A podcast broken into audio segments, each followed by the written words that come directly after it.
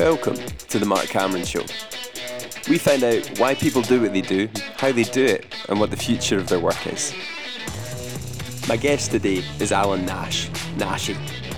He runs Get After It, a podcast and a brand where he's had guests like JJ Chalmers, Foxy from SAS Who Dares Wins, Julie Fowlis, WWE champion Drew McIntyre, Andrew Cotter, Bobby Hanton, Thor's stuntman from the Marvel Universe. The list goes on. On a personal note, I've come out of this last lockdown healthier than I have been in a really long time. And a lot of that was down to just following Nashy on Instagram and get after it. Watching him jump in the sea in the mornings or smashing the battle ropes, getting after it. And that's inspired me. More inspiring about this guy is the way he prioritises family, kids, relationships. So thanks, Nashy. Enjoy the chat. So I'm here with Nashy, and mate, this is uh, a real pleasure to chat to you. I've been uh, I've been a fan for a while, and uh, we're both in the Edinburgh area, both still in uh, a sort of interesting 2021 slight lockdown situation. Yeah, but it's um, it's brilliant to have you on. Thanks for coming on. Well, thanks very much for for the invite. And as I said before we start recording, I find this very weird that people sometimes request a chat with me because I very much enjoy being the interviewer for, for, my show and everything I do. But um, no, I really appreciate it. Thanks for reaching out and delighted to be here. Yeah. Well, we can, um, you know, some people come on, they, they do therapy with each other. Maybe we can we can interview each other. Well, it, yeah, I have to apologise if I do start asking you questions. It's I've done it a few times on other shows. I start interrogating the guests and wanting to know about you and your story. So, no apologies if I go down that route. I love it. So, um, love to hear a, a, bit about you. I've, I've seen some of the stuff you do. You've done amazing stuff with podcasting over the last uh, three years, and, and I've been noticing over the last year, especially, just a real like inspiration to me of some of the guests you've been inviting on and the the energy that you're bringing to it. So I'm really interested. What's been your your story of uh, getting to where you are now, Edinburgh, Edinburgh man, and uh, a, a multiple career and big family life going on? Yeah, there is a lot going on, and it's. I think I've always enjoyed being busy. Um, but yeah, born and bred in Edinburgh. I'm now based on uh, in East Lothian, so just just yeah. on the outskirts, and I still work in the city centre in the property industry in, in uh, Bruntsfield in Edinburgh. Oh, yeah. But away from away from sort of the day job, uh, married, three kids, golden retriever. You know the yeah the, the, the, the standard family that is just all adventure and we just try to stay outside and round fire pits and in the sea and keep ourselves sandy as much as we can being on East Lothian because yeah. I don't know since the kids came along and Abby my wife we, we've both kind of we, have got pretty serious careers you know and and yeah. we don't want and I say this quite a lot when kids come along and a lot of parents might see this or, or, or be guilty of this you kind of start losing a wee bit of your own path because you have to. You are mum and dad, and you've got to look after the wee ones. And I've got three kids. My oldest was seven just on Sunday there, so three kids, seven and under. Yeah. Um, and a dog that's almost ten. You know, and he's probably the hardest work out of them all. The most demanding of them. the most all, demanding. Yeah.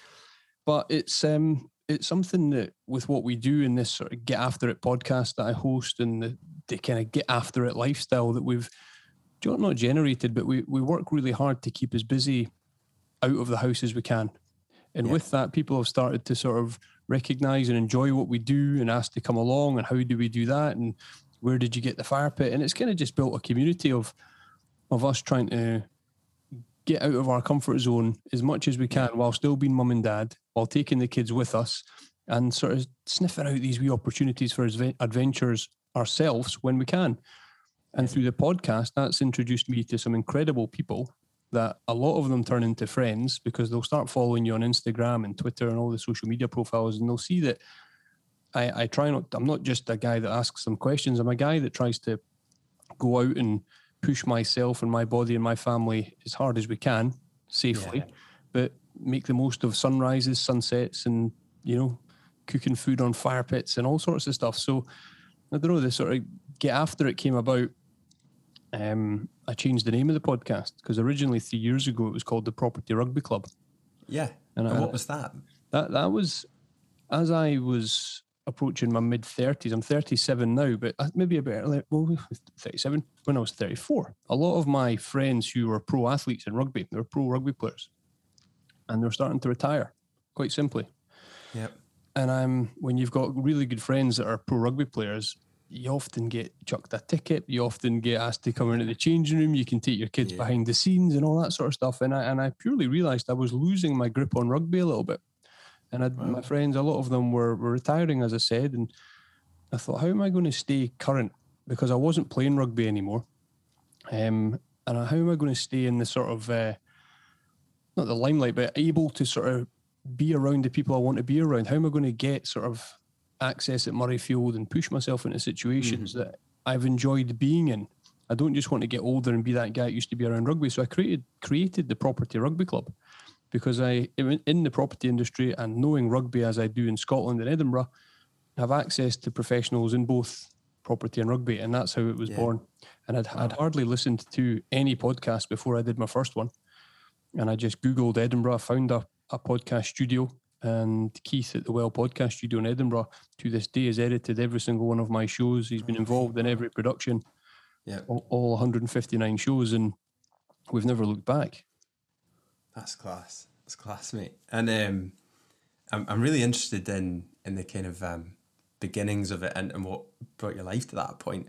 Uh, One one of the curiosities is, you know, what is uh, what is it for you? I love the get after it idea and the way that you can see, you know, you're really going for it, bringing out, you know, life in rugby, life in uh, with sports people, life of pushing it, life of finding it. What what is it for you? I, I, I don't want to look back and have not tried or have given up the sort of chase or the pursuit of getting a bit mucky, getting a bit dirty, sweaty, and, and knowing that you've earned something. Every day, there's not a day that goes past that I don't, why am I doing this podcast? Why am I jumping in the sea? Why am I doing that? because your own mind plays such games with you. And it's a it's a current theme on my podcast about people that really get after it, whether they're Olympians or UFC fighters or movie stars or whoever they might be. Yeah. It's at some point they've always they've got after it and they've chosen what they want to go and they've not given up. And Yeah. not that I'm ever going to get to the heights of any of my guests, but I enjoy the chase of trying to secure an awesome guest for my show. I mm-hmm. enjoy having half an hour, an hour of their time. I enjoy the relationships that are built built afterwards, and from there, when I can bring some sort of enthusiasm of having an incredible person on my show, it pushes me to be better. It pushes me Yeah. to think, well, God, I've had a little bit of their time here. I can't just stop and roll over back in bed in the morning and not get up and go for it because these aren't the people I'm trying to be around. I'm Yeah. trying to socialize and, and get around the right people to push me on, which brings on Abby, my wife. She's get after it abs on Instagram Yeah. because we've both Yeah. bought into this this concept and this. I I suppose it's a brand that we're building. Yeah. But there, there lies the, the path for the kids as well. The three of them, the two boys and, and my little girl, that they see us out there. They see us getting after it, whether it's fitness, as, as I, I keep saying, it's it's doing the adventure stuff Yeah. that, that get us out of our comfort zone. And it is about for us just keeping active, keeping healthy, staying fit. I don't want there to be a time where I can't keep up with my kids. I don't Yeah. want there to be a time where they look at me being a, a slob or lazy and well, it's all right for dad to do it. You know, so they, they kind of, mm. everything we do rubs off on them and they copy Yeah. us. So if So they there's see us being something- active, Yeah, so there's something about it for you is this this purpose of where being well, living life really fully, and, and lovely actually thinking right in the centre of that is is for the kids and for the family life to do it together and to pass on some of that to them and hopefully one day that to know that they'll never quite be able to take you down.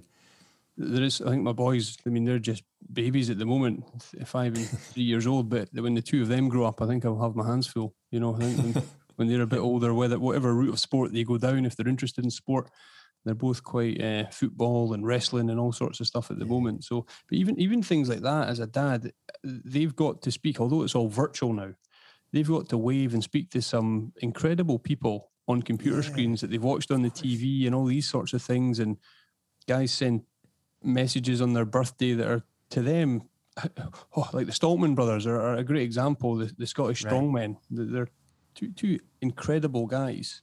I keep in touch with now since they've been on my show, and we did our charity event recently. But they both know the name of my boys and my kids, and they, they send messages and all that sort of stuff. And it's it's just really kind that these people they've got the time to do that. and I'm and I'm able to get into their world and show some value. That if they come on my show, we have a great chat. I'm interested in their career and how they've got to be the best in the world. You know, competing at Yeah. strongman events in in America, they're the top of their game, and I love that pursuit of getting a chance to speak to high performing people. Yeah, and there's there's something really inspiring. I think about maybe some folks that are from Scotland originally, or have a heritage here, because often there's this notion in the Scottish culture of tall poppy syndrome, which is as soon as something rears its head up, it gets kind of nicked down either through, you know, a bit of humour or or mocking, or or there can be an active sense that people get too big for their boots and they don't belong in the culture anymore. I'm interested, you know, as you're seeing folks that might have had a history coming through Scotland, taking that push, getting after it, you know, pushing past maybe what their community said to them when they were kids. What are some of the common threads you're seeing in these folks who are pushing beyond what they thought was possible as youngsters or in their culture?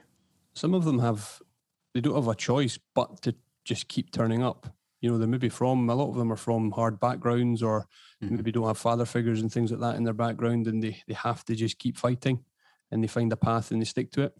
Yeah. But a lot of them, it, it's just drive and determination. They get a sniff of an opportunity and they just keep going. Yeah. a- a- An incredible Scotsman that I interviewed recently was Drew McIntyre. Oh, mate. As a young boy, I mean, WWE champion. I grew up watching Hulk Hogan, Macho Man, Yeah. Ultimate Warrior. That was my Saturday mornings. I had the sticker books, I had everything. I'd been trying to get Drew on my show for a long, long time. And I managed to do it on behalf of the Doddie Weir Foundation to raise awareness for an event I was hosting um, in January through lockdown. And Drew is a guy that grew up in Ayr. And at a very young age, I think he told his mum and dad, he said that I'm going to be WWE, or it was WWF at the time probably, Yeah, yeah. champion of the world.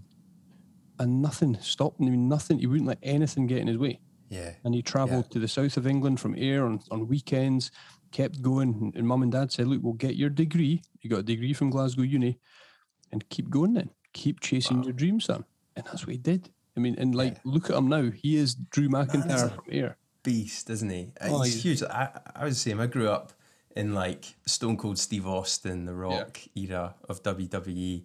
Um, you know, confessionally made the wrestling videos as kids. Probably did someone's neck in practicing power dro- power bombs and pile drivers through the through the desks in mates' bedrooms. Dangerous stuff. And eh, but then seeing someone from Scotland actually take that big a public role, phenomenal. And the man seems completely committed to this passion he has um, for it, and you could see that coming through in his conversation with you. Love that, love that episode, um, and the the passion these guys have to get beyond what they thought might have been possible and commit is is inspired. It is, and, and Drew's story is is one of those inspirational stories. But there's there's there's so many that I could pick out. But there's also throughout my show, if you look at my website or, or go into Apple and, and see all the guests I've had, there's inspiration at home as well. There's inspirational in, in in Edinburgh, in friends of mine, in in local folks, and you'll see them dotted in and out of these sort of well-known names Yeah, of people that inspire me. And it's not necessarily the big the big followerships or this, that, and the other that I'm going after. There are a lot of big names on there, but it's just somebody that Abby will maybe say to me, uh, uh, "Do you follow her or, or him? Have you seen what they're doing?" And I'll investigate. I'll check them out. And people have started to send me sort of guest suggestions and all that Yeah. sort of stuff. So, no, it's not necessarily a, big name that you're always chasing. It's the story. It's the inspiration. It's Yeah. the it's the person that if they're genuine, if they've um, if they've worked hard, or they they kind of they deserve everything they've got because they've never given up. That's Yeah. really appealing to me. yeah. And what is it that you know? I'm curious how you how you got here um, into that place. Were you always pursuing sport, or um, what what was it like, kind of growing up, getting into a world of performance and development, and starting to get a passion for something? Well, in, in sport, I, I took rugby quite far. Never made it to the pro ranks, but played all the age group stuff and captain Scotland age group and, and things like that. And uh, my my home club, my local club, is Watsonians, so in uh, in Morningside and Edinburgh Southside, and played for many years there and captained the club. So leadership and and being in a team environment was always me. But um, at a young age as well, I set up my property company at 21 years old as an opportunity arose and I grasped it. Yeah. 21. And it was at that time that I didn't know any better. You know, I hadn't worked very long after school. I'd done labouring jobs because you sort of go down that rugby route. I'd done mm-hmm. labouring jobs, jobs, but I'd learned a kind of a trade, if you could call it, in renting and selling flats in, in houses. And that stuck with me for 16 years. I've built my company up there. But on the other side of that, I've failed so many times. Right. I've set up all- sorts of businesses, whether they're, uh, yeah, I've set up ton stacks of businesses, a lot of online stuff, a dating company, all sorts of wow. sorts of things. I set up a company, but all the domain names, it was called too shy to say hi.com. I love it. Too shy to say hi.com. And it was before, not that I've ever been on Tinder or anything like that, but it was before all that because I knew that the art of conversation had gone. Mm-hmm. And I, mm-hmm. I was, I was sat in a boardroom on Princes Street. There was a huge dating firm. Its headquarters were in Edinburgh, and I got invited in as they were going to white label it. They were going to take "Too Shy to Say Hi" and send it out around the world. It was all happening. This Yeah. it was all very exciting. It came to nothing. Came to absolutely nothing. But the concept of "Too Shy to Say Hi" and it was a location location based website. It wasn't an app at the time Yeah. and it was if you were close to somewhere and someone wanted a date, you could get in touch because you're in the same city or the same place. Too Yeah. shy to say hi. That's what it was, and it never took off. And I had a QR code company. I had QR codes in my shop window in Bruntsfield on my properties, and people could go to my window and scan on their smartphone. The early days of smartphone, they could scan it and get all the property information from my window onto their phone Yeah. and it's not really even done now, but QR codes people wouldn't take to it. And that company was called Route One Marketing Okay. uh, because I thought Route, Route One and I had a business partner and we, we traveled the UK. We found a guy that had a, a, a degree in text messages in Wales because it was all going to be text message based and you scan the QR code, you get your text message to the phone, you can then Yeah. get all the property details. In our head, it's the next big thing. Yeah. But nobody would, what's a QR code? What's that? Nah, I'm not Yeah. doing it. You had to And download then- the app to get it. yeah, yeah, to do all that sort of yeah. stuff. And it never happened. It never took off. And I failed and we lost some money. But you just keep on going and you Yeah. keep coming back. And, and to this day, I will keep trying stuff. I Yeah. will keep looking at opportunities. I don't know where this podcast with the Get After It community, I don't know where it's going to lead. But my God, we love it. We're passionate about it. It gets us out of bed in the morning. It keeps us busy at night. You know, we try, we, we do sit in the sofa. We do have the cup of tea and chocolate, but there's every chance that we've been in the sea or we've done a couple of miles running or we've planned our next Yeah. event or I'm on a podcast or something's happening. You know, it's really motivated us to keep busy in the times that we'd usually kind of give up for the night or not get out of bed in the morning. So that's kind of, Yeah. it's been great. But my passion is for creating things Yeah. and And trying. was that always, you know, was that always there? What what developed in you, you know, from your youngest memory of it or early days with that? I'm, I think I'm, I'm fortunate to have been around a lot of good mentors, whether that's in business or rugby coaches, Yeah. and I never quit attitude. And I keep coming back, and you drop the ball, we'll get back out there. You feel that that one, well, how are you going to get the next one? That's that happens a lot throughout hmm. my life, and a lot of the mentors I had when I was sort of 18, 19, looking for opportunities at rugby, are still in my life now, and they've been hmm. They've been good people that have been honest, and they're not shy to give me a kick up the arse, even now when they say, "Hey, you're maybe paying a bit too much attention to that when this needs looked at," and getting the right people around me has been crucial. And you can see that a lot of, uh, I mean, the most successful people in the world, so getting the right people around you is crucial. And I've been very fortunate in that. And I, I try to give that back a little bit or as much as I can when, when someone approaches me and asks, How have I done it? Because with, with the podcast, for instance, I'm still the, I've still, I, sh- I don't belong here. I still have that every day. I don't, how am I speaking to that person or that? you know, I'm now at a stage where you speak to booking agents and, and um, I call them gatekeepers. You've got to get to these people and get past the gatekeeper to get to the big name or whoever it may be. And I always feel I don't belong there. You know, you question yourself, Yeah. but then it'll be someone that I tell that that to, and they say, "No, no, no, just keep going, keep Yeah. pushing." You have that person or that support network behind you. It helps a lot. I love that. There's um, there's a concept in, in a lot of the work in coaching I do with or with teams where you need these different voices around it. So you need that, and it you know it shows up in films all the time, and Yeah. they come the you know the archetypal figures that you see, and you need these different ones. You need the the kind of king or queen like figure or the boss mentor who does that brilliant thing you say here take a bit of attention to this or why not push this boundary? What's stopping you? Go for it. You need that voice and then you need the you need the one that's just a friend the one that's just like oh that's amazing mate and you've got it. Oh, i love what you're doing. I love it love it. And then you need the you know there's those peers those warrior challenger types who are like dude, that last episode, I have no idea what you were doing.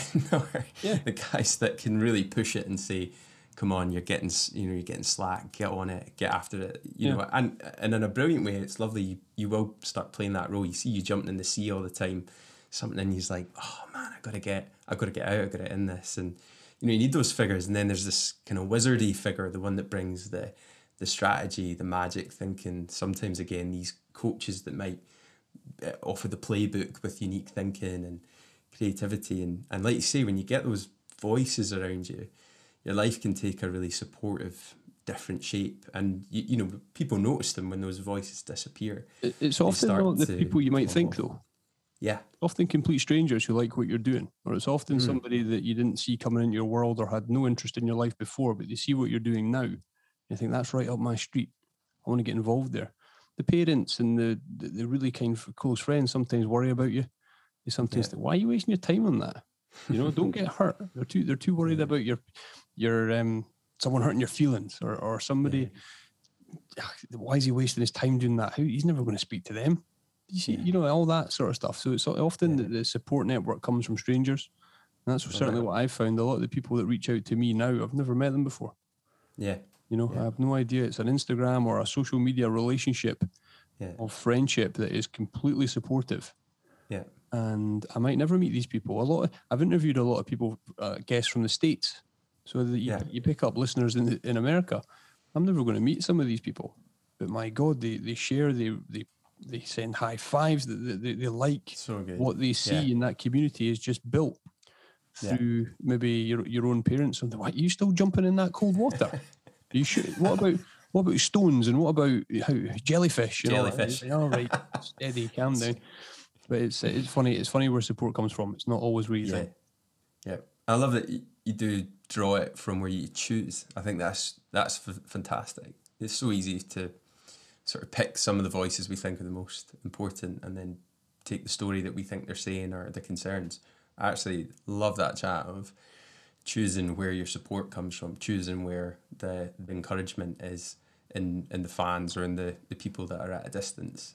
Um, and it's you know lovely because how easy is it to follow the comments or the negative insights that people have? Um, actually, there's a lot of love out there for this world of podcasting, which is offering conversations, offering these spectacular insights to to fascinating people. Yeah, but there's there's new shows opening or opening starting every day, every week, and it's everything's a challenge. Everything's just sometimes it just knocks you off your. You, you think you're getting up the ladder, then you get knocked down a bit because someone with a big profile or or they're going to start a show exactly like yours, and you think, oh no, they're going to take all my guests, they're going to do this. These are mental battles I have every day. Yeah. But you just got to keep turning up, keep trucking, keep going, keep sending yeah. out numerous invites. Yeah. Relentless amount of invites to people that you're never going to hear back from. And then the follow up is very important as well. Because often yeah. you get, oh, I'm so sorry, I saw your email, I never got back to you. I've been chock a block, would love to do it. You think, thank God I followed that up. Yeah. You know, it's these little these little yeah. bits and pieces that you can do and they become habits and they become um so important to the success of what you're doing.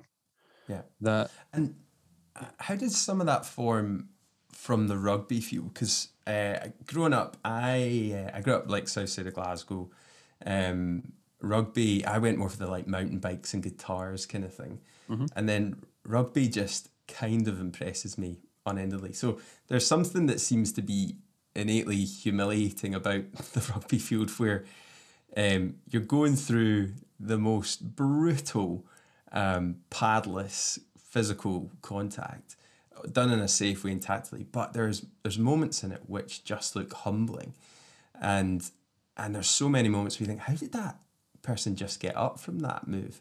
Or, you know, their ears gushing with blood. How do they just plod on? You see all these other sports where the same injury would, would sit someone out for the rest of the game. What, what was it like taking some of the lessons for the rugby field?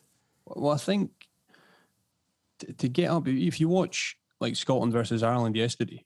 There's a, a hell of a lot of brutal contacts in that game, but these guys have been training for so long. They're at the top of their game. Yeah. And to get there, their bodies are ready. Their bodies are pretty durable. There are some, you see mm-hmm. broken hands, you see dodgy shoulders, and all sorts of injuries and cut eyebrows, and you do see that all the time. But they've not just got there, they've gone through years, whether it be going through school, getting knocks, used to the knocks and the bangs, mm. or they've gone through a decade of professional rugby. They're durable. And it's like anything in life. If you just turn up, you'll probably get beat. You know, mm. if you just turn up without the training, without try, without sort of working out what you're supposed to do, the amount of knockbacks I get every day, whether it's out pitching for new business with the property company or it's sending out um, podcast invites and all, you get knocked back all the time and you fail. But on the rugby pitch, when you fail or you drop the ball, you get back up. When you get smashed in the tackle, you get back up if you can, if you're not injured or something's not gone too wrong.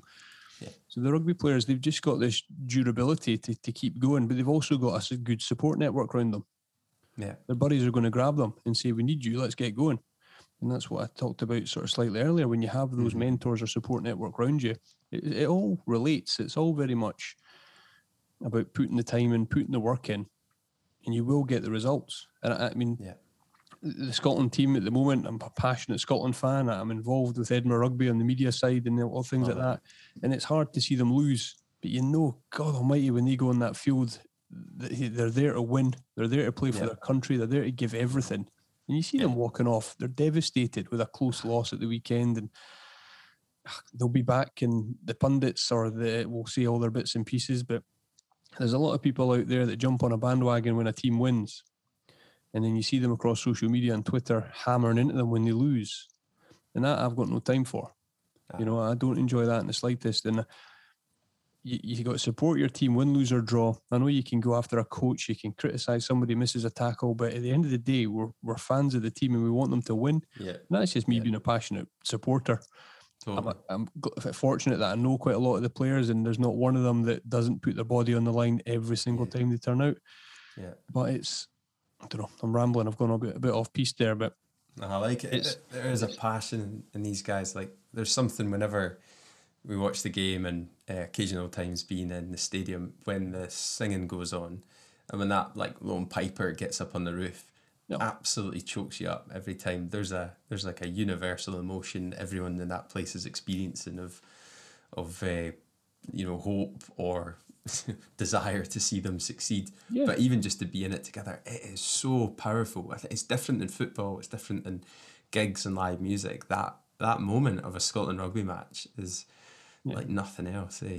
Mur- Murrayfield, it's they're all all games are fantastic, but when you've got the All Blacks at Murrayfield and the hakas going on and the pipes and the fireworks, oh, what an event! What a, what and just hopefully we get back to that in some some sort of way within the next sort of I don't know, will it be this year? Won't be for the Six Nations. The Lions are maybe coming to the UK, and then it'll most likely be the autumn test. So let's let's hope we get some fans back in. Yeah, that will come, mate. Eh? And I, I, I love what you're saying about the the sort of um, dedication that they have. I I, I met uh, Chris Cusiter Yeah. a few years ago. Who um, I was I was listening to you interview him.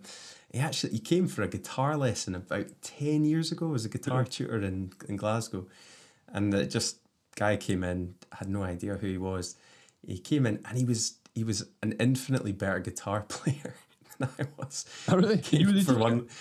I was the teacher. He came for a lesson, and he was he was smashing. He was phenomenal. I you know you try and take the coaching mentality and see kind of kind of get him to where he wants to go in this session. So just met him very briefly, but was was blown away. And then I think about three weeks later, I was on the bus, saw this bloke in the paper with a rugby top. I was like, I think I taught that guy a guitar lesson. and he was he was a phenom, yeah, a real He's a, talent. a talented guy, a a very clever, intelligent, fantastic rugby player, and he's based over in LA now. You know, he's got a, a whiskey alcohol company, and he's, he's Yeah. doing great things. He's a, a top guy. Yeah, yeah. So these it's inspiring seeing it. And, and and mate, you know, like the lockdown time that, that we've been in, um, one of the things that, got me really interested is just the nature that you had to to take that and to choose to grow and to really get after it. I mean, it, it seems like you've you've gone for a load of podcast episodes, loads with the business, the community. Well, what what got you thinking that? Because for many, I think lockdown's just been this sense of trying to survive, and that's grand if that was it, or it was a, a time to dabble in something. But it, it seems like it's galvanized something for you and the family. How how's that been for you? Um, the, the the simplest way to say it is we went all in. We we Yeah. just I moved all my for the podcast specifically. The the property industry has been as well documented extremely difficult, extremely hard with the students going home and all these sorts of things. We can see recovery coming now, and as um, schools are going back, we hope universities follow, and we see a bit of a, a resurgence in the property market. Which, Yeah. if as I touch would touch my desk here, it's not been all doom and gloom in the property industry, but it's been hard. You know, it's been Yeah. a, it's been split teams, um, home working. It's been doing what we can safely, PPE, and everyone's got the same struggles, and some people are a lot, lot worse. So I can't complain too much that we've been able to trade and we've been able to move people in and out of property safely, and we've been able to to keep going. And I've not lost any staff, and we're still here. You know, and that I'm thankful for that. But on the podcast side of things, and with Get After It, I went all in. I realized all my shows previously had been face to face in my a studio that I had at the back of my office in Bruntsfield. Yeah. And that was fantastic. And I loved my show. And I was at, I don't know, I was probably about 80, 90 episodes. And Abby, it was my wife, said, You've got to bring your kit home. Mm. And I was like, well, why? She was like, well, everyone look at look at social media. People are now doing more interviews online, and I'd never considered it. And my first guest, I messaged um, Adam Hastings, Scotland standoff, and I said, "Hi mate, what's happening? Um, not done ever. I've never done an online um, podcast. Yeah. Fancy it?" And he was like, "Yeah, Nashy, let's go, let's do it." And we had a right old laugh. We had an hour So together. He was Yeah. on his phone in his kitchen. We're talking all sorts of nonsense and I got the bug. And on that call, my producer Keith was on as well. So there was the three of us. Keith was listening in, and then after it, Keith and I said, "This might work." So I just got got got to work and started sending emails to Yeah. All sorts of folk. And like when I think of rugby, I think of the All Blacks. I think of Sean Sean Fitzpatrick, the, the legendary captain, and there he is on Twitter. And I follow him, but his message box is open. You know, some people on Twitter Yeah, you, you yeah, can't yeah. get you can't private message them. Well, his was open, so I just hi Sean, I'm Nashy. Uh, I host a podcast. I've had a few rugby players, and would you like to come on? But a day later, hi Nashy, let's do it because everyone was sitting at home Yeah. Everyone was locked down. And he i knew he lived in london. And it just grew from there. And one thing leads to another and people start recommending nashy why don't you go after him? Or have you spoken to that Mhm. person or that lady or that athlete? And it just grew. And i really sort of knocked up about 50 50 shows quite quick. Got well over 100 shows. Um, and it's never stopped. You know Yeah. the- the passion for it has never slowed down um, I still send. I now record everything myself, so I've picked up some skills. I can now edit Yeah. on iMovie. I've started uploading my shows to YouTube Yeah. and all sorts of stuff. So it's just developing skills and developing that opportunity that everyone's doing now, as we are doing now online. Yeah. You know, Yeah. everybody's doing it that way. Um, there's the odd show that you see someone will be sitting across a table and you think, how have they travelled? Are they doing it right? But then you can't let that get to you. You just got to keep yeah. going down your own path. I'm Yeah. desperate to get back in front of folk and sit in a studio Yeah. and, and chat Get a away cup of tea. cup of tea and all that sort of stuff and, and just chat to somebody, you know, shake a hand and all that. You know, that there's a real bond that you have Yeah. with people when you sit for an hour. And that's something that is so good. Like as, as we sit here, I've got three kids sound asleep. There's no interruptions on a podcast. When you know you've got that hour, that hour and a half, you, you get a decent chat with somebody. And I, and I love that. I really enjoy it. And I'm thankful that I get to delve into a lot of interesting people's past and story and what they're up to now.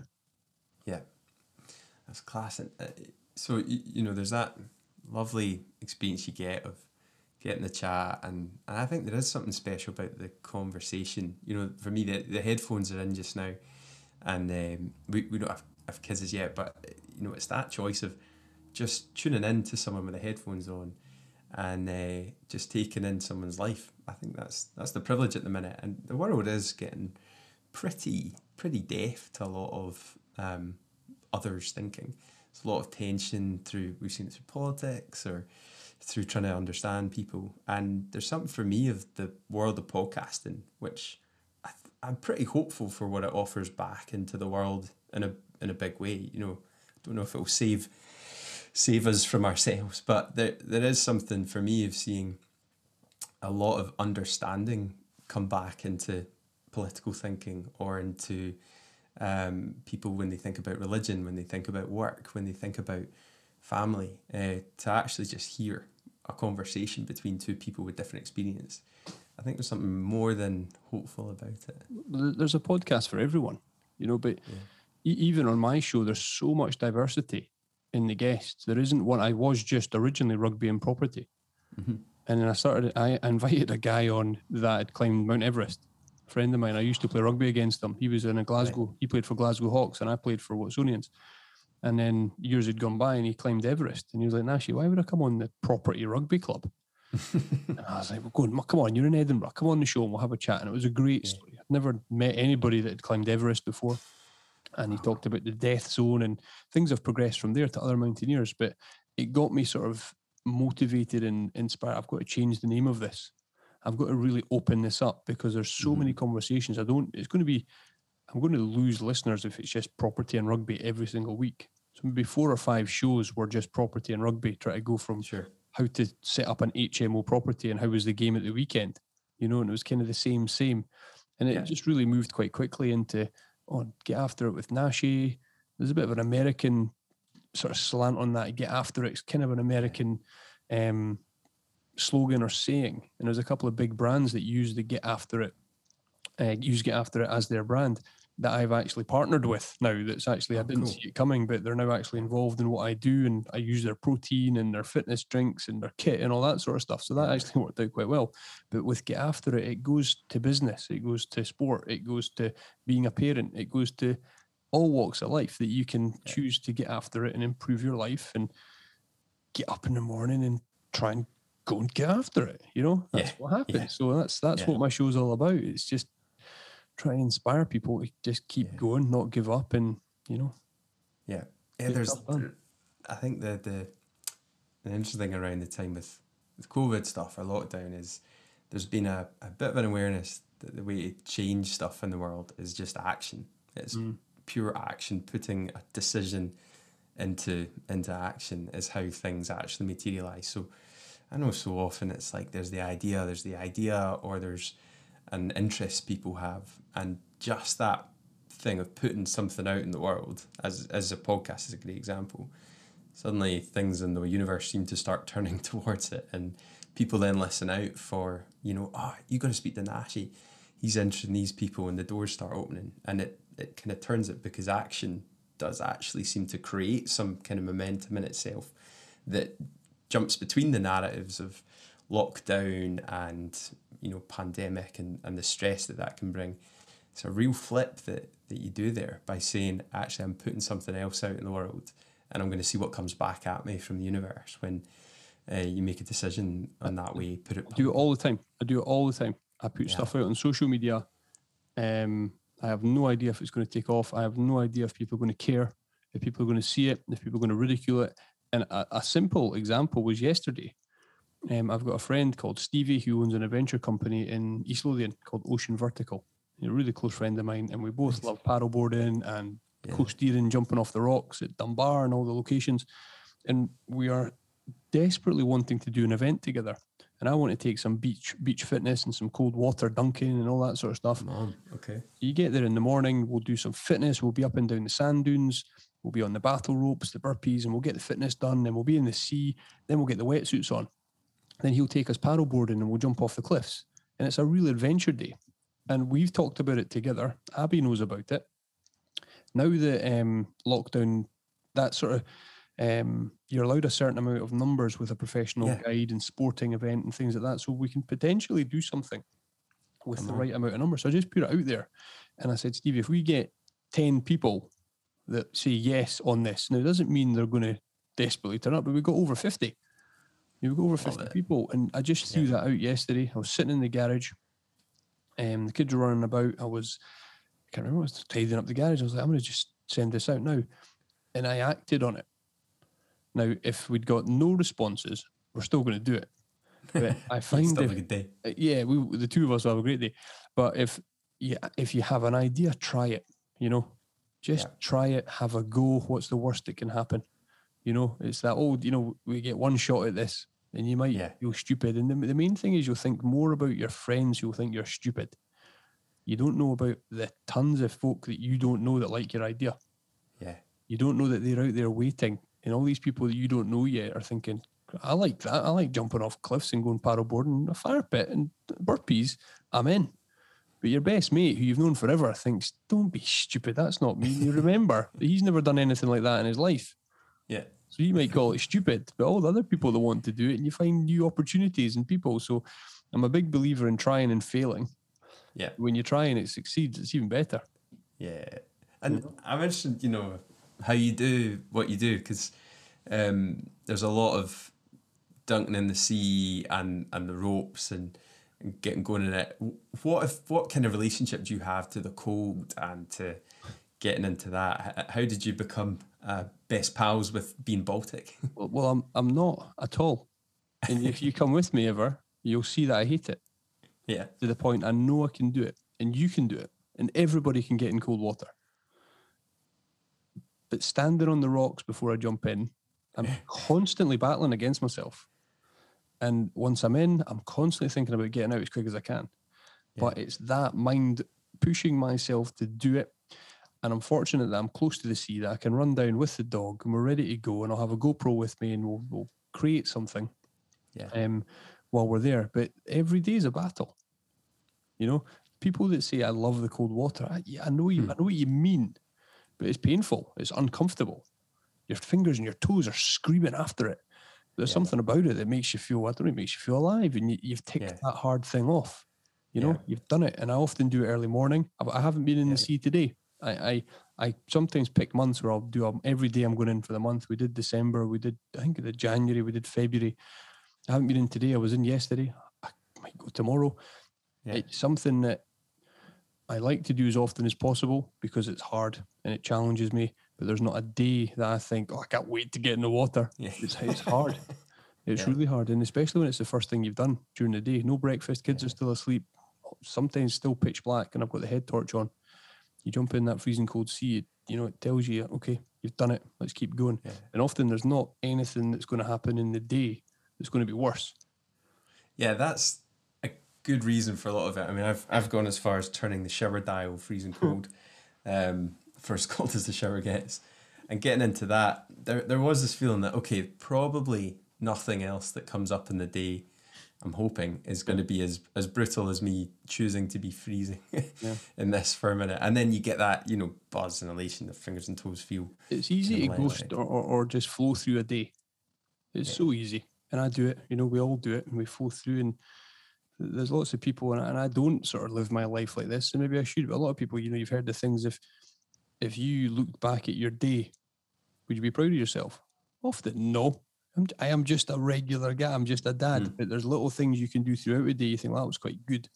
That was a good thing to have done today. And for me, if it's jumping in the sea or smashing the battle ropes or I don't know, sometimes it'll be a deal or a flat that gets rented at work, something that's been you've really worked hard at, or something that is miserable that you accomplished. Yeah. It's important to do these little things, I think. You know, and as, as unimportant as they might be to someone else, if it's good for you. And what has been good for me is I put a lot of it on social media. My, my wife Abby, she she's crazier. She she's in there doing lengths and laps, and I mean, and there's a community here where I live in East Lothian of tons of cold water dunkers, swimmers, all this. Oh, that. There's not much oh. wetsuit, not many wetsuits going on. Hi. You know, they're they're just all jumping in, and I, I'm inspired by them. You know, because they're they're not out there building a brand or a business or or Yeah. creating communities. They're just doing it for their own well being, and I love being around them. They're brilliant. Yeah, it's pretty inspiring. eh? Um, there's a lot of ideas, I think, coming back around now that used to maybe they fell out of popularity for a while. Stoicism and thinking that would, I suppose, be sort of a, a process of reflecting on the day and looking at it soberly. So not overly optimistic, kidding yourself, and not too harsh either. But to have like a sober look at how has the day been Yeah. what am I what I'm proud of um what's what's tomorrow what's on the list how, how do you look at your day and and think about the day uh, what what kind of practically do you use to think through a process a win or or just an average day Work, wise, um, I'm very old school. I, I do have a written diary, but that's Yeah. also backed up by my my company diary that the whole company, everyone in the company sort of abides or abides by everyone that runs our day. You know, the, di- the diary. I know what properties I've got to be at. I know where I've got to be at what time. Um, I'm old school like that. But tomorrow I know what my work day is. Right now I don't know if I'm going in the sea in the morning. I don't know if I'm running because I don't know what which one of the kids is going to be up at four or 5 or, or what the what the process is going to be. A lot of the fitness that we do here, and I, I put a post out recently. It's it's very very a lot of body weight stuff, a lot of reactive stuff, and it's a lot of a lot of the stuff we do here is not in gym kit or we're ready for it or it's planned. Mm. It's reactive. It's really, really reactive. If I get home from work and Abby, the kids are settled and the sun's still shining and "A- Abs, I'm gonna nip down for a dunk. She'll like, Yeah. go, I'll do it when you get back. Yeah. Happens all the time. That's how we live our life. There's a lot of structure, but there's also a lot of I've got an opportunity here. I've got 15 minutes. Let's go. And in 15 Yeah. minutes, I can get the battle ropes going. I can I know how many burpees I can do. Yeah. And it really is like that for fitness. And fire pit takes 10 minutes to light up. We can have the steaks on and bacon and eggs in the morning really, really quick when we've not even Yeah. planned it because we know the rain's coming in an hour. A lot Yeah. of our life is like that. It's kind of there's structure there. The boys have got football at nine o'clock on a Saturday morning. We'll be there for that. But come 10 o'clock, we don't know if we're in the park or we're in the sea. Yeah. You know, Yeah. we live a lot of our life like that because it's the kind of way we've we've unf- it's just kind of unfolded like that, and we're, we're fortunate in East Lothian. We've got a lot of cool stuff around us that, that we can do those sorts of things. So there's definite structure, and my nine I don't have a nine to five. With with owning the company, there's a lot of you just have to do a lot of extra stuff. Yeah. But the, Yeah. the doors, the company's open nine to five, Monday to Friday, and there's structure in there. And I know what my responsibilities are. And so Yeah. does my business partner and the guys in the team. But after that, half my team don't know I'll be in the sea before I see them in the morning. Yeah. They don't realize that that's been done at six o'clock in the morning because I got up and there was no kids up yet and I'm out. Go, go, go. Just go. grab it. Yeah. Just yeah, go. Shoes on, dog's ready. Dog's always ready.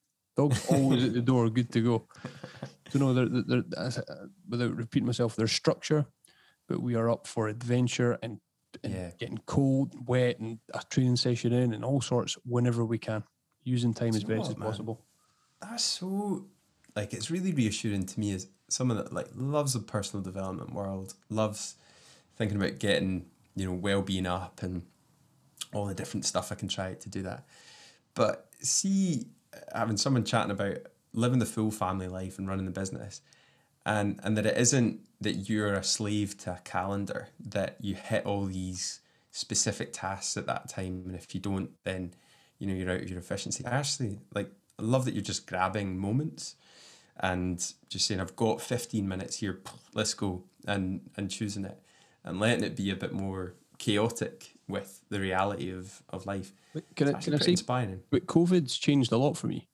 Mhm. 'Cause I, I was 100% a lot of the time first in, last to leave at work at the, at the core business, the, the Yeah. property company. And in the back of the company, I had my podcast studio. So if guests were coming in, it would be after my day job and it would be at night time. So I'd miss dinner, I'd miss bath time with the kids. Sure. That hundred, that always that happened. That's the way life was. Got to go. Got to get into work. Got to rent a flat. What's on today? Boom, boom, boom. And I wasn't. I'm still not that tech savvy. I didn't have my emails on my phone. I, I didn't have any of that. I never. When I went to work, and I, and I know this is because I, I mentioned them earlier. The mentors I, I mentioned, they're old school. So he did. You go to work, son. Get in. Get there. COVID has forced me to be home and it's Mhm. completely changed my life. I've had more breakfast with the kids. I'm home for dinner. I'm I'm here. They're in bed, and you and I can do a podcast, Yeah. and I can get to this. And you know, it's it's forced me. My I do now have my emails. I'm contactable everywhere now, and that's fine because I've had to be to keep the business going. But I've I've allowed it. Don't get me wrong. I don't get it right every time. There are times where I have to do the long days at work, but there's times now I can come home and be present in the house and still do my emails. I don't have to be tied to my desk in Bruntsfield. Didn't do that for 50, the company's 16 years now, you know, Sure. 16 years old. So 14, 15 years of that, that's what I did. That's how we built the business. Yeah. You know, in COVID. what, what does it um what does it mean to you now to have that sort of everything is in your hands and you can you can work it together? Well, I won't go back to the old way. Yeah. You still put the hard days in. You still got to be, if someone wants to sell their property and they want you to be there at eight o'clock at night. There's still those you've got to do the Yeah. business. You've got Yeah. to make it happen. But there's there's there's compromises, and I even see it in, in renting property. It's people that are leaving city centre to move out of town. Yeah. Realised I, I don't have to be in the city centre to do this. I can do this remotely, and it's going to change a lot. There's a lot Yeah. that will go back to the same old ways. A lot of businesses and people will go back to the same old way, but I'm going to work really hard to try not to, because Yeah. we've proven that the business can operate remotely. When we were shut down completely and no one was in the office, we still operated. We still were there. We still ran a property company. Now we're back um, on a sort of split 50-50 shift with some Yeah. office-based people are at home, the rest of us are out and about. We can still operate in this new sort of COVID world. And that has changed a lot for me, definitely. And I'd say it's for a positive, definitely. Aye. It's going to be, um, it's just going to be really interesting what the future has. Like this sort of year in a lot of ways for, for us. We're in South Queensferry, so similar, maybe distance from the city centre and, and just by the sea. So, um, you know, looking at that, it's very appealing. But there is this, uh, it's just been a lovely change of pace for us. And I, I know it's been a lot of suffering for many people, but um, I think it's just brought home this idea of putting life together in a way that works for individuals, for work, for family, for time, and um, to appreciate bringing it home and being able to connect with family, being able to have time, maybe be less slave to the calendar and the next thing. Um, and it, yeah, there's a lot about this. It's been a kind of golden time, which actually sometimes Homeschool- feels quite hard to Homeschool's not been so golden. Aye, I bet. That, that's been a bit of a challenge. I'm certainly not a teacher. And um, right.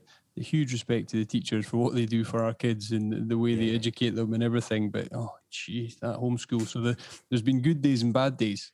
Yeah. And this most recent lockdown has been completely different to the first one when we were not allowed to go out, you know, Yeah. you know, Yeah. when we were not allowed to leave our houses and things like that. But I feel we're getting through it. And now Yeah. my kids all being so young, they are all back at school and nursery. So there's a bit more, okay, a bit more structure there. And I feel that I'm not, uh, what, what am I saying? I'm not making them dumber by trying to be their teacher. Is probably what, what I need to say because dad dad trying to educate them is is almost laughable. Because I, I, I wasn't that route. I wasn't that sort of education route. University. I very much Right. brought up the old school way of go to work and and learn Yeah. learn from the ground up and clean the toilets and learn how a property works and all that sort of Uh-huh. stuff. And that's where I Uh-huh. came through. So Yeah. they, me trying to teach the kids their ABCs and all that, I can do the bare minimum. Eh, but I'm thankful that they're back at school now. Yeah, and uh, I'm sort of interested. I, when I was growing up, I had a, a chronic fatigue sort of thing for about uh, about four years of school. So I missed a big wad of school, big chunk. Um, had a few tutors popping in and stuff, but for the most part, missed a chunk. And um, I was I was interested how the reaction was of what the effect will be on kids now and the generation coming up. And had one parent who was like, "I just wish they'd stop saying." these kids are the lost generation. It just sounds like it, it sounds ridiculous. You think surely they are. They're going to learn differently. They're going to learn maybe in the way that that your upbringing got you, which is a different mindset to get after it, um, which isn't just necessarily going to be provided to you by your education or by the school, but there could be opportunity in it to to go for your own route, to carve something else out. What, what are you hoping for for the kids? Well, my, my role in it is I'm not a good teacher, as in the academics, but not to quit is something I can instill and to Yeah. turn up every time and to deal with failure. I can I can teach those traits of how to sort of keep going back, and even at such a young age now, we do do things with the kid. My my boys can light a can strike a match and light a fire at three years old, and I put that I put those videos on Instagram, and Granny's Granny's kicking off. You know, what are you doing? And he's safe. I'm right with them, but there'll be skills and things, and that's nothing to do with leadership or, or dealing with failure. But I'm trying to put my kids into situations that that they're going to learn different things quite early from me Yeah. you know but the way the world is now the kids we, we try not to give them their phones and let them watch the tv too Mm. much and but that's the way the world is we're the odd ones out if we don't do that Sure. you know my kids at three years old can turn on can turn on an iphone Yeah. you know that's just the way it is You know, and it's and fair play to any parents out there. The kids can't do that. And I don't know how my mum dealt with me and changed nappies and all that without giving me a phone to distract me when I was a baby. you know, the old Yeah. school parenting and all that. They must have had ways of distracting kids that we now use technology. Yeah. So kids growing up these days, there is a big emphasis on technology and computers, and there'll be algorithms and all these sorts of things. But for me, it's it's trying to teach the kids, and it's it's it, I see a lot. I deal with a lot of students that they, they don't know how to do basic things. They Mm. don't they don't deal well with rejection right. Participation medals I've got an issue with and all that sort of Mhm. stuff. And that's just Mhm. me. A lot of people disagree with that, that every kid should have their chance in this, that, and the other. But my, my boys have cried at football practice and the, the coach has tried to give them medals before and I've I've taken them by the hand away because they don't deserve it. Yeah. And I don't Right.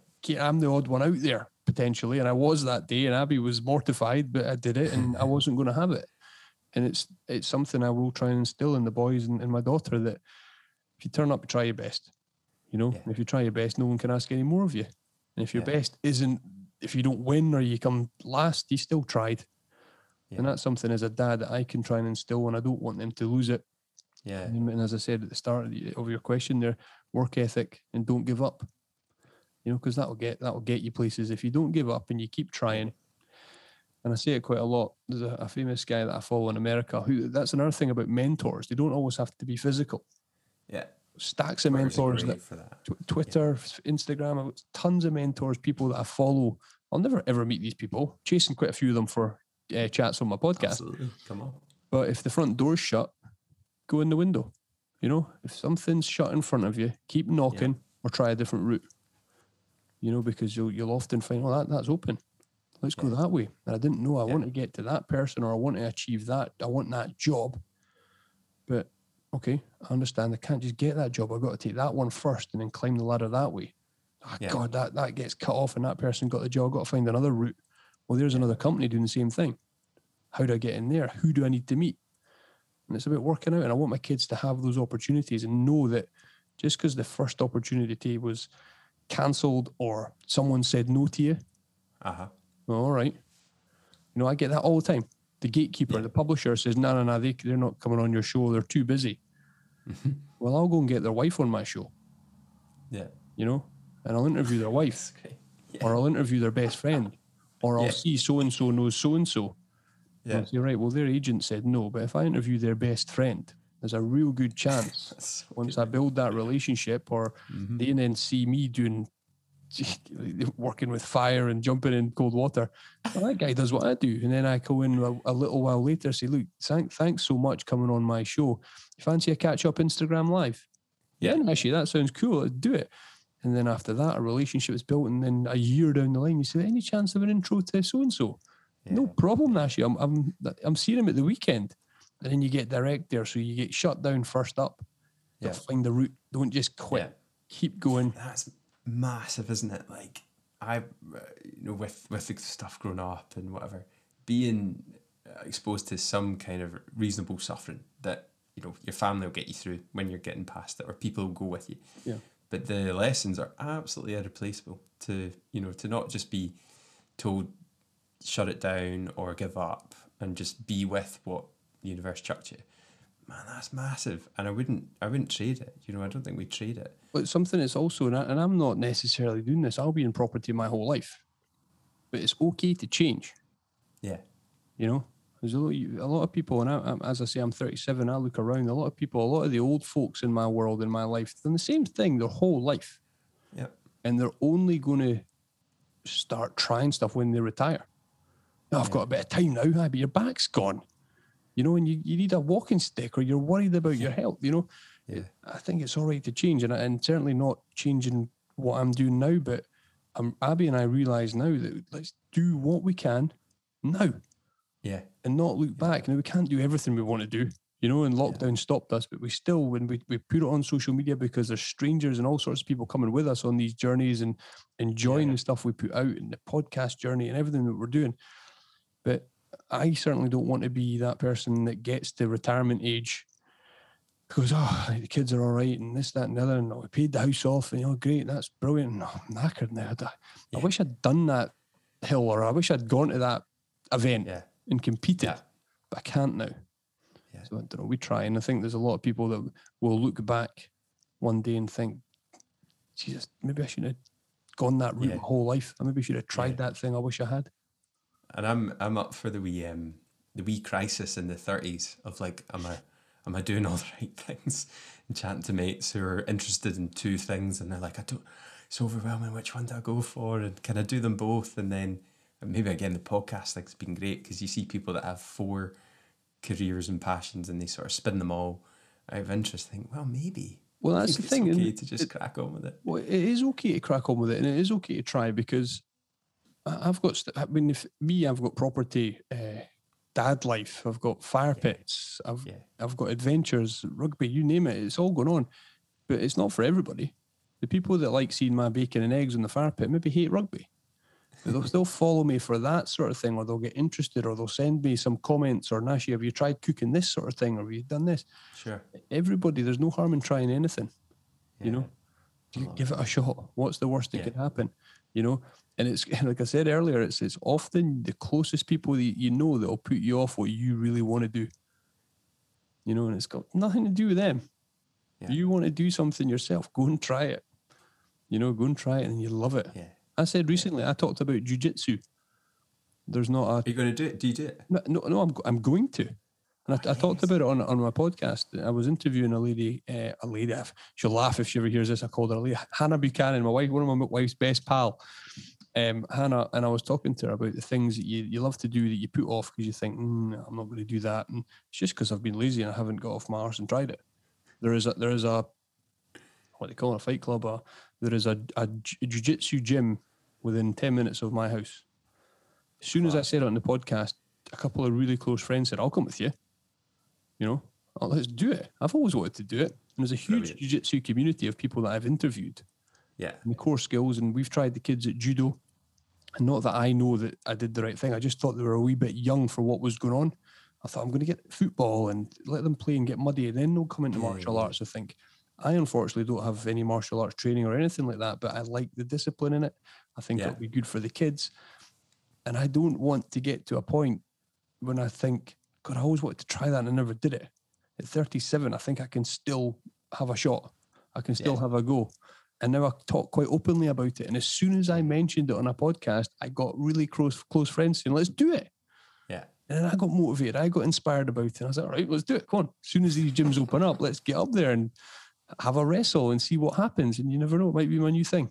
I don't know. yeah so good mate You just got to talk about it and put it out there, put the energy out there, and you never know what's going to come back. Yeah.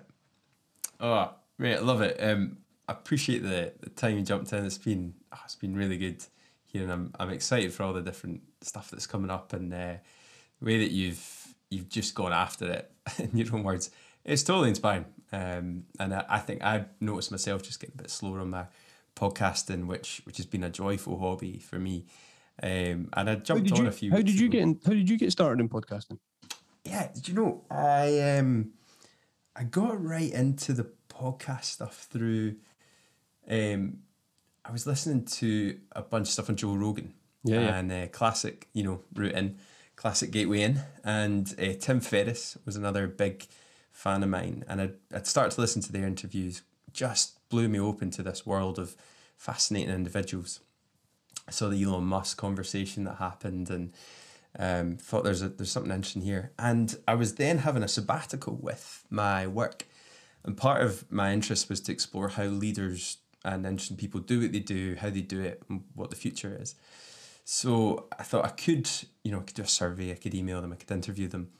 And it kind of got me thinking, well, what if I did a podcast and had a conversation with people that do interesting stuff and just captured it and tried to learn from interesting people across all walks of life. So on the sabbatical, bought a bought a microphone, um, sat down with a buddy who works in music and gaming and, and mental health stuff, and just discovered, you know, it was something I loved, and so I've just been starting to explore with people um, across the world of music, mental health, creativity, yourself, fitness and sport, um, marketing, faith, spirituality, the lot, and it's got me just learning. Do you know that's been the interest? Is it's it's given me these um, experiences where I've got to hear from how fascinating people work and what their tactics are and techniques and commitments are. It's something that people rarely do, and I I, I do it because I've got the podcast.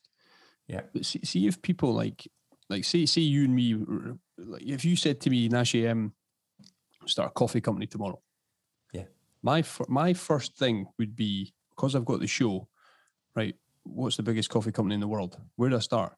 I would Yeah. go. I would go straight to that, the biggest one out there, because it'll be it'll be good exposure for my show, and I'll probably get knocked back. I'll not knocked back, but then I'll I'll find somebody that's really influential in the coffee world, and I do that because I've got a podcast.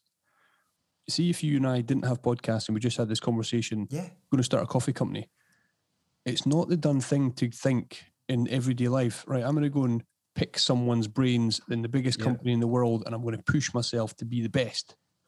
You know, podcasting opens up a whole new thing because I've got something I can offer somebody. They can tell their story on my show. And Yeah. what they are doing while I'm interviewing them is they're they're giving me knowledge and expertise and all sorts of stuff. Whereas in the world, people will give you their time if you just ask Yeah. ask the right questions and you look for help there's good people out there that will give you their time Yeah. and it's it's something you mentioned there about joe rogan and he, he's someone that inspires me daily he's got a great Yeah. an unbelievable podcast it's well documented that he just got the, the gig off spotify i think over a hundred million dollars he got Yeah. It's huge. i'm not chasing that but what i like about the joe rogan podcast is the way he talks about his health his fitness now Mhm. granted he, he likes to smoke marijuana and he likes he likes a whiskey and he's a bit wild and he's you know he is a black belt in jiu-jitsu and all these sorts of things but he's 53 now if you go back say 12 13 years Mhm. and he's in his early 40s his first podcasts are, are they're terrible It's you know? just three hours of banter with his pals. it? on on like it was like in Na- remember Napster and all that sort of stuff. It's in that sort of world. It's it's on um, MySpace and all that. It's so rubbish. Now they didn't have the Yeah. technology by then, but he's the number one in the world. He's the biggest show in the world now. Now, granted, he's got a huge comedy following, UFC. He's got a lot of profile, and he's a A-list celebrity. But he started when he started, it was rubbish. yeah. My first podcast was crap. I tried to do my first ever intro in front of my two really close mates, a rugby player and a property guy. I, I forgot their names. I, you know, 160 shows later, I'm still making huge mistakes, Yeah. but I've not stopped. I've not given up. That's And if you look at That's it. someone like Joe Rogan, who's interviewing Elon Musk, like the real life Tony Stark, you know, Iron Man, he's, he's, he's interviewing the best of the best. He still makes mistakes every day and he Yeah. talks about them and he swears and he goes, What, what was that person's name? Imagine you and me on a show. And and we like I'll be interviewing somebody and I'll forget someone's name and I'll in me, oh God, I'm panicking, I'm panicking, I'm panicking. Joe Rogan kind of goes, What the what was his name? He doesn't care. He's Yeah. relaxed. He's just taking it easy. And if I can get into that, it might take me 500 shows, but it's all a process to get to where I want to go. And it's like any Yeah. walk of life. The first time you try something new, if you're looking to change your life, if you're looking to make that first batch of coffee, it's going to be crap.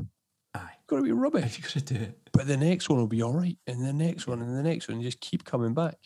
Yeah. I don't know. You can change. You can do all sorts of stuff. I go off. I told you I would go off on So good, mate. stuff and No, it's totally true because there is this thing. It's like. I used to do a radio station on a cassette recorder with my brother. And I think we just made fart noises for three hours. Like, Huh. you know, age ten. That was that was what we did. And that was probably early days of podcasts. As it was we like Sony cassette recorders and just blab on it for for two hours. But the you know you get into that and then starting the podcast, listening back, think who is that guy? Like, why does that? Listening to myself, thinking, why are you laughing at everything that they're Yeah. saying? And you know, you kind of refine it, and you get that positive humility going on into okay, try this, try that, and then you just keep going and keep going. And uh, it's surprising the stories you get. I remember someone hearing about a, a story around mental health and how um, there was an exploration of using the ketogenic diet to help manage um, bipolar disorder. And uh, I mean, it kind of blew me away, this chat. And then heard stories that someone had heard a conversation about it and then had tried it and they'd been on a you know an even keel um, in their in their sense for four or five days, first time in years. And uh, you're thinking, oh my goodness, like people are just listening to two couple folk talking, but it could actually change their health or their well being. um, they could get inspired by it, and uh, I think that's important. I I think there's something about it that you know you're not thinking about it when you're in the middle of the chat, but it definitely yeah. keeps you going when it feels hard. Or you get those rejections or just nothing back from folks. I, I feel that um, if I if I think back through all the stuff I've said to you tonight, and you, you, know, will someone be inspired by? I don't know. I've just I've just kind of spoken and told the truth of how how, yeah. how I do what I do. Yeah. You know, and if someone says no, find another route and all these sorts of things. But the, the experience of podcasting is it, it catches me off guard a lot. I've got a show coming out this week with a guy called Mike Sarraille. Like he's a former Navy SEAL based over in Austin, Texas. Bit of a decorated, basically American hero, and he talks about uh he was he was in Ramadi, Iraq, and he told me his story that a grenade came over the rooftop, and his best friend Mikey dived on the grenade, and he started welling up on screen. He's in Texas, I'm here in East Lothian. He started, yeah. and it's I didn't know. I'd never really had. I'd, I've had a few military guests on and some some really graphic stories told. This one, well, I, I didn't know what to say. I, I, you know, I went quiet. I, I didn't know how to react. And you can just put yourself into these situations with other people who've been through so much hardship in in your mm. life. And i came off it speaking to abby in the kitchen. I was like i, I don't know if i was any good there. He he was incredible. He told his yeah. story. He's obviously told it a, few, a, couple of times.